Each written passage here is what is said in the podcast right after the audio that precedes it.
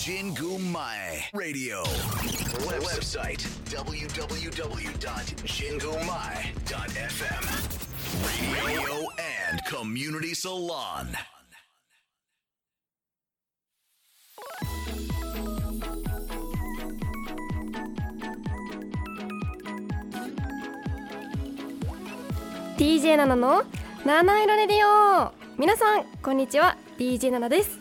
今日もお聞きいただきありがとうございます。この番組は日々の生活に彩りと癒しを加えさせていただく番組です。こちら原宿の神宮前からお送りしてまいります。さあ皆様、今日もいかがお過ごしでしょうか。ちょっとね、最近勉強になった話があるので、先にちょっと一つをご紹介しますね。なんかさ、みんなさ、バカボンって知ってますか？アニメのさ、あるじゃん、これでいいのだってやつ。あれってね、バカボンって名前って仏教用語でお釈迦様の継承で、サングリット語のバカボーンっていうのが由来なんだって。で、その名前の意味がね、悟れるものっていう意味で、そう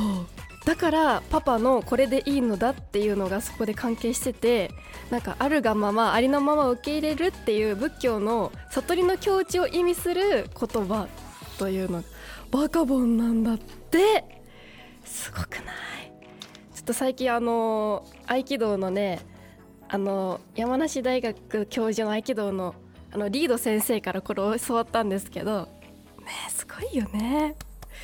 ちょっと感動したっていう話でした。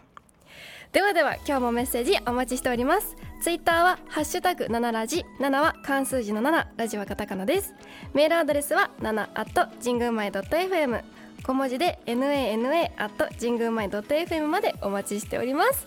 それでは7ラジ始まります。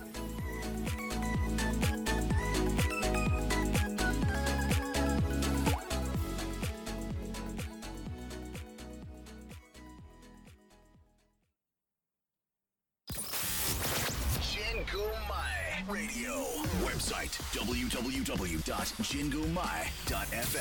Radio and Community Salon。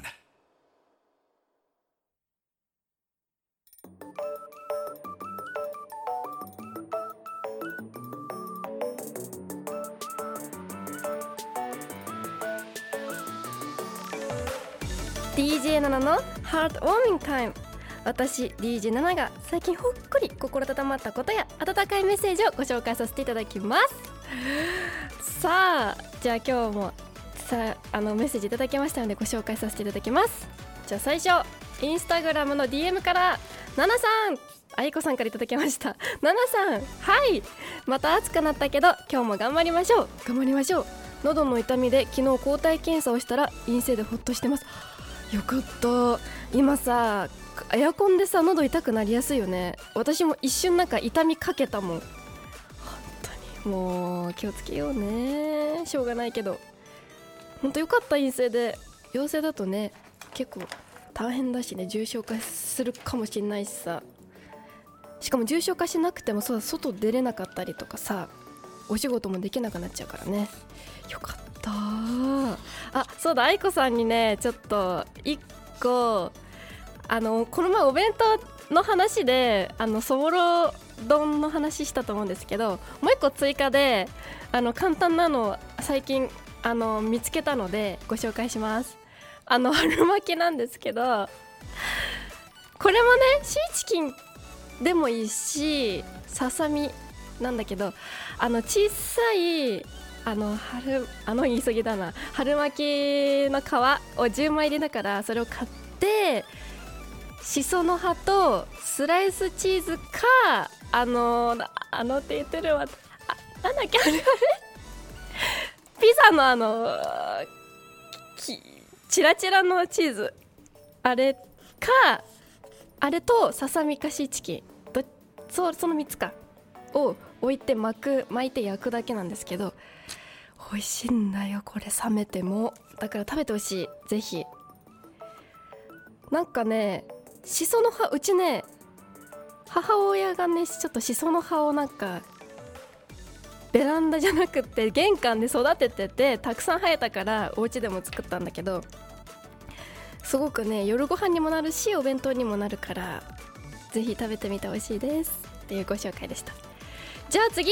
匿名質問箱から、ナナさんこんにちは。こんにちは。いつも何を聞いてみようかなってワクワクしながら投稿してます。ありがとうございます。嬉しいです。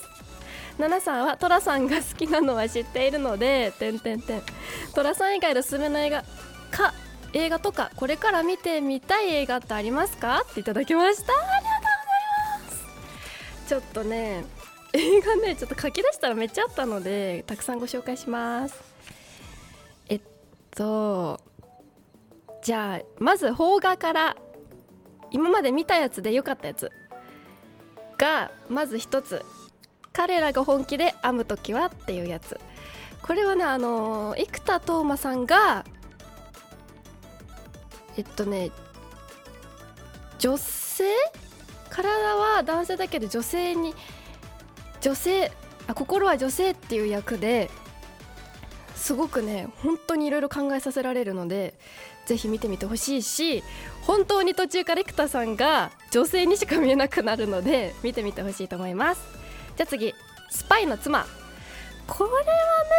はね話もいいんだけど、私はまずは衣装に引きつけられて見た映画です。大正ロマンな感じっていうかね、すごい衣装が可愛かったので見始めました。で内容もすごく面白かったのでちょっと見てみてほしい。なんかね日本と海外のなんかこうなんかねいろいろやるんだよ旦那さんが。それをなんかスパイみたいな感じだったかな確か。そうとにかく服が可愛いから見てほしい。で次、浅草キッド。これはねつい最近ですよね、Netflixの。そう柳楽さんが出ているね。これも面白かった。てかねこれを見てから浅草の寄席を見に行った方が面白いかもしれない。だからこれ見てみてほしいまずは。で次、キネマの神様。これは山田洋次監督なので面白いんですけど、本当にね北川景子さんが本当に昔の日本映画の女優さんって感じで白黒映画にすごく溶け込んでてめっちゃ綺麗だったしお話もすごく面白かったので見てほしい。これね私映画の裏側とかが結構興奮するの、なんか道具とか見ると、だからそれがねたくさん出てくるから余計面白かったっていうやつで、次オールウェイズ3丁目の夕日。これはね吉岡秀隆さんが出てるねやつですよ。寅さんの三尾役の。これもまたこれは昭和レトロって感じだけど、昔のねこうなんかなんていうの暮らしとかそういうのがね細かく表現されてるし、話自体も感動するから好き。次、花田少年誌っていうやつ。これは3丁目の夕日に出てる須田健太さんが主演かなのお化け、夏休みにお化けが出るみたいな感じだった気がする。これちっちゃい頃見たからもう覚えてないけどすっごく面白かったから見てほしい。で次、活弁っていう映画。これはね活弁の略は略で活動弁士の略なんですけど、無声映画の上映中に映画の端側で内容を解説するっていうお話なんだけど、サイレント映画時代のね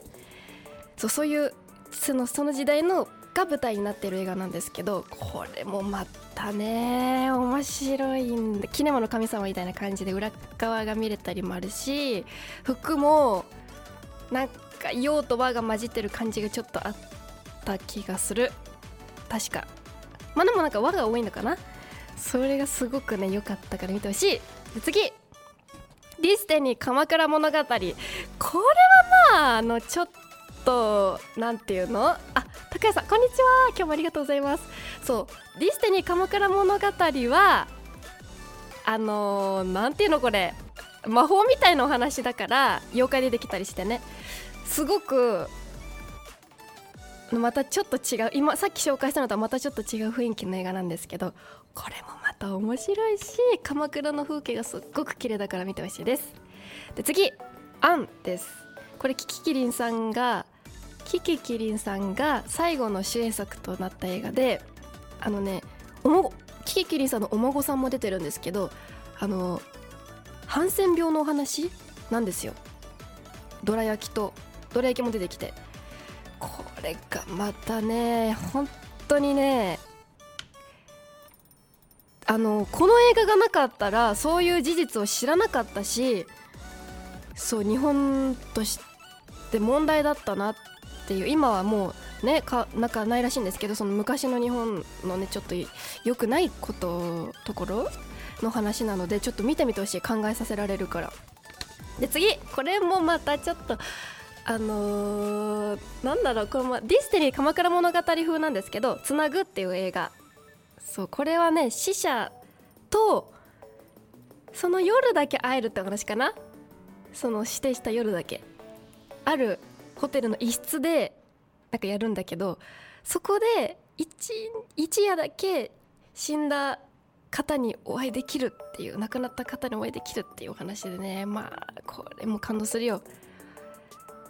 なんか命を大切にしないとなとも思うし、自分の身近な人がなんか亡くなったらとか考えちゃう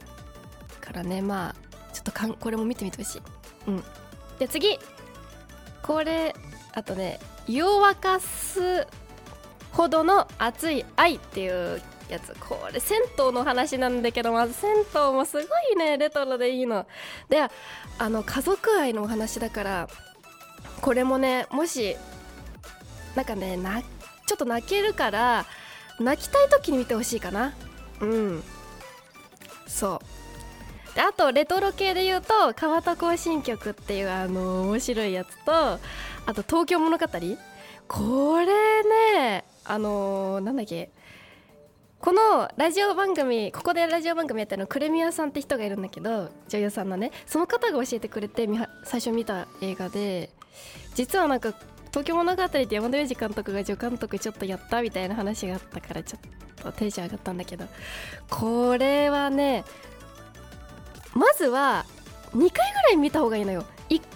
目は風景を見てほしい、映像で、2回目にお話をもう一回見るみたいな、ちゃんと内容ね。これに出てる劉智秋さんは寅さんに出てるね、お坊さんだったっけ、そう役の人で、あと原節子さんが本当に所作がすごく綺麗なので、うん、見てほしいと思います。じゃあ、あとね、海外系はトワイライト、これはね、本当に女子に向けてなんだけど、キュンキュンしたい時に見てほしい。そう、戦いもちょっとあるけど、まあ、ほぼ恋愛なんですよ。キュンキュンキュンキュンキュンキュンってなるから見てほし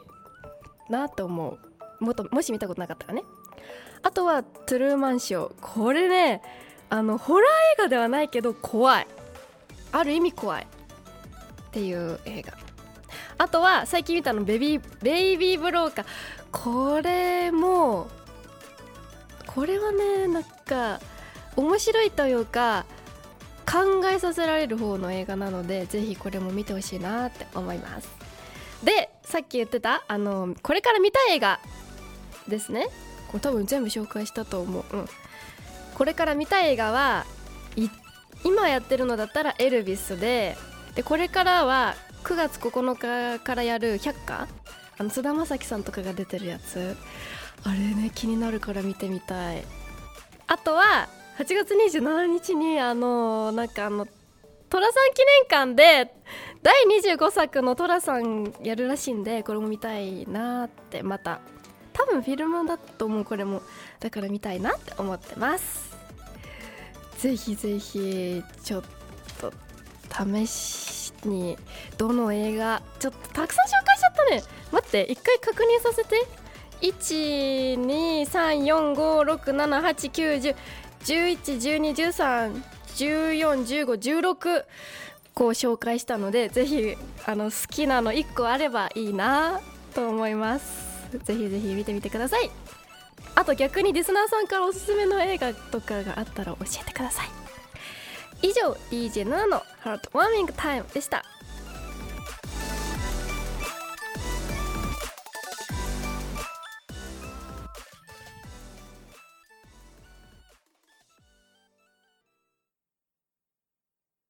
Jingu Mai Radio, Radio and Community Salon.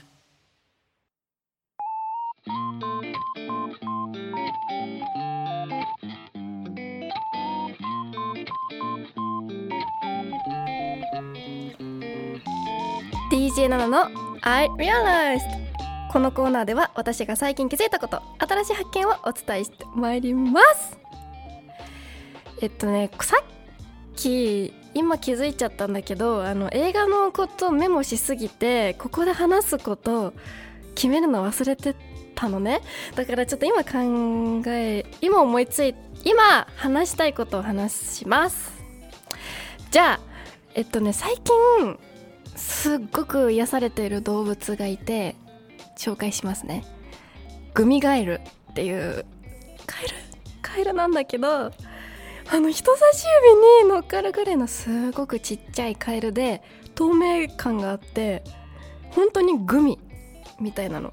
で、寝てる時がぺったんこになって目をね閉じて寝るんですけど、すっごくね可愛いし、本当に間違えて食べちゃうかもしれないってぐらいグミに似てるのね。だからね、この子を見るとってなるから見てほしい。カエルが苦手じゃなければぜひね、グミガエルって調べてください。でもう一つが最近気づいたことなんだけど、私お花結構大好きなんですけど、お花屋さんによく行ってて気づいたっていうことです。その人の好きなお花って大体みんな1輪くらいあると思うんですよ。1種類くらい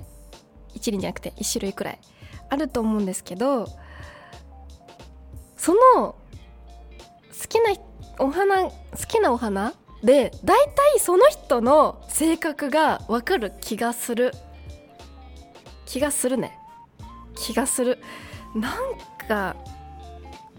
お花のイメージのままその人もそんな感じみたいな雰囲気があるっていう感じかな。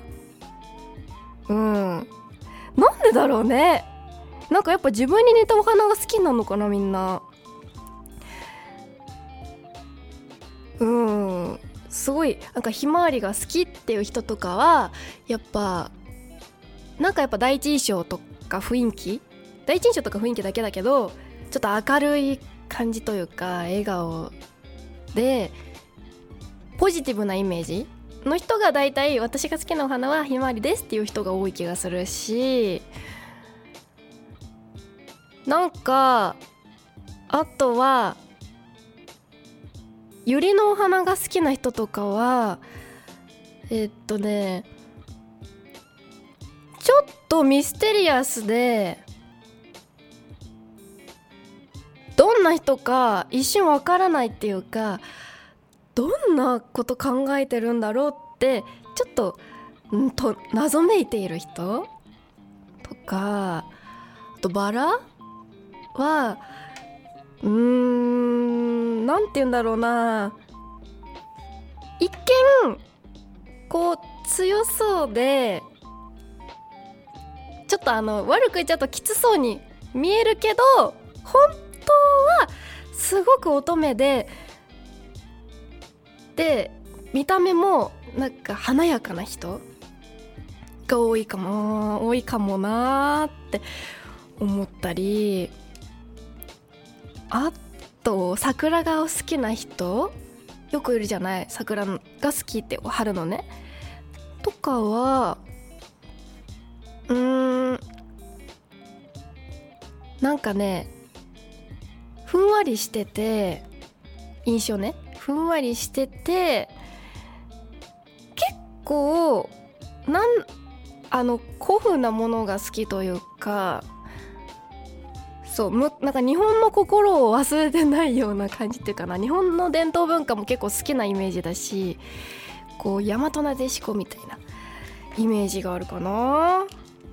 そうそう、そういうのかな。あとは何、アジサイ、アジサイは、アジサイが好きな人はね、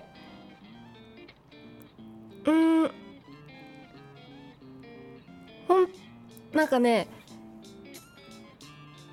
なんていうの、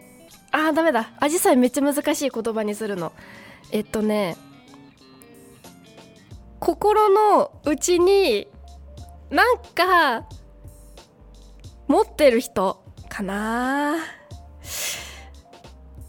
なんかね、悩み事があるのかわかんないけど、ちょっと寂しさも持ってるような人かなとか、勝手にね、私の偏見だよ、偏見だからみんな鵜呑みにはしないでほしいんだけど、そういうイメージなのよ。会ってきた人とかお花屋さんに見かけるイメージの人かな、そういうイメージよ。そうなのよ。だからね、ちょっともしそうかもと思ったらぜひ教えてほしい。なんかあと、こういうお花が好きな人、こういうイメージとかあったら教えてほしいなって思います。以上、 DJ NANA の I Realized でした。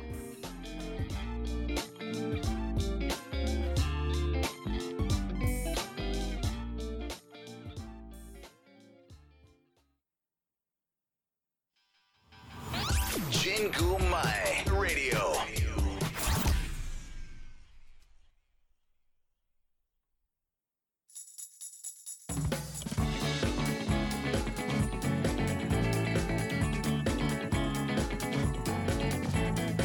ナナエルレディオ、最後のお時間となりました。今日も最後までお聞きいただきありがとうございます。ちょっと聞いて、私指、親指、左手の親指虫に蚊に刺されちゃって、すごい腫れ上がっちゃったの、本当にちょっと見てほしい、インスタグラムのインスタライブの人には見てほしいもうすごいかゆい、本当に親指って一番刺されたくないよね。ちょっと気をつけてください。じゃあ今日のおすすめ曲はイルマの River Flows In You っていう曲です。これね、ピアノだけの曲なんですけど、すっごく綺麗で心が洗われるし癒されるし、あんまり歌詞を聞きたくない時とか、本を読む時でもいいし、なんか没頭したい時とかにもすごくいいと思うので、ぜひぜひ聴いてみてほしいなって思います。ではでは皆様、最後まで聴いていただきありがとうございます。ここまでは私ナナがお送りいたしました。今日も素敵な一日をお過ごしください。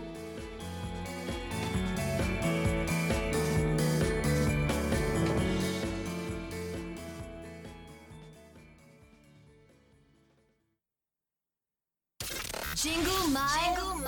Radio. Website www.jingumai.fm.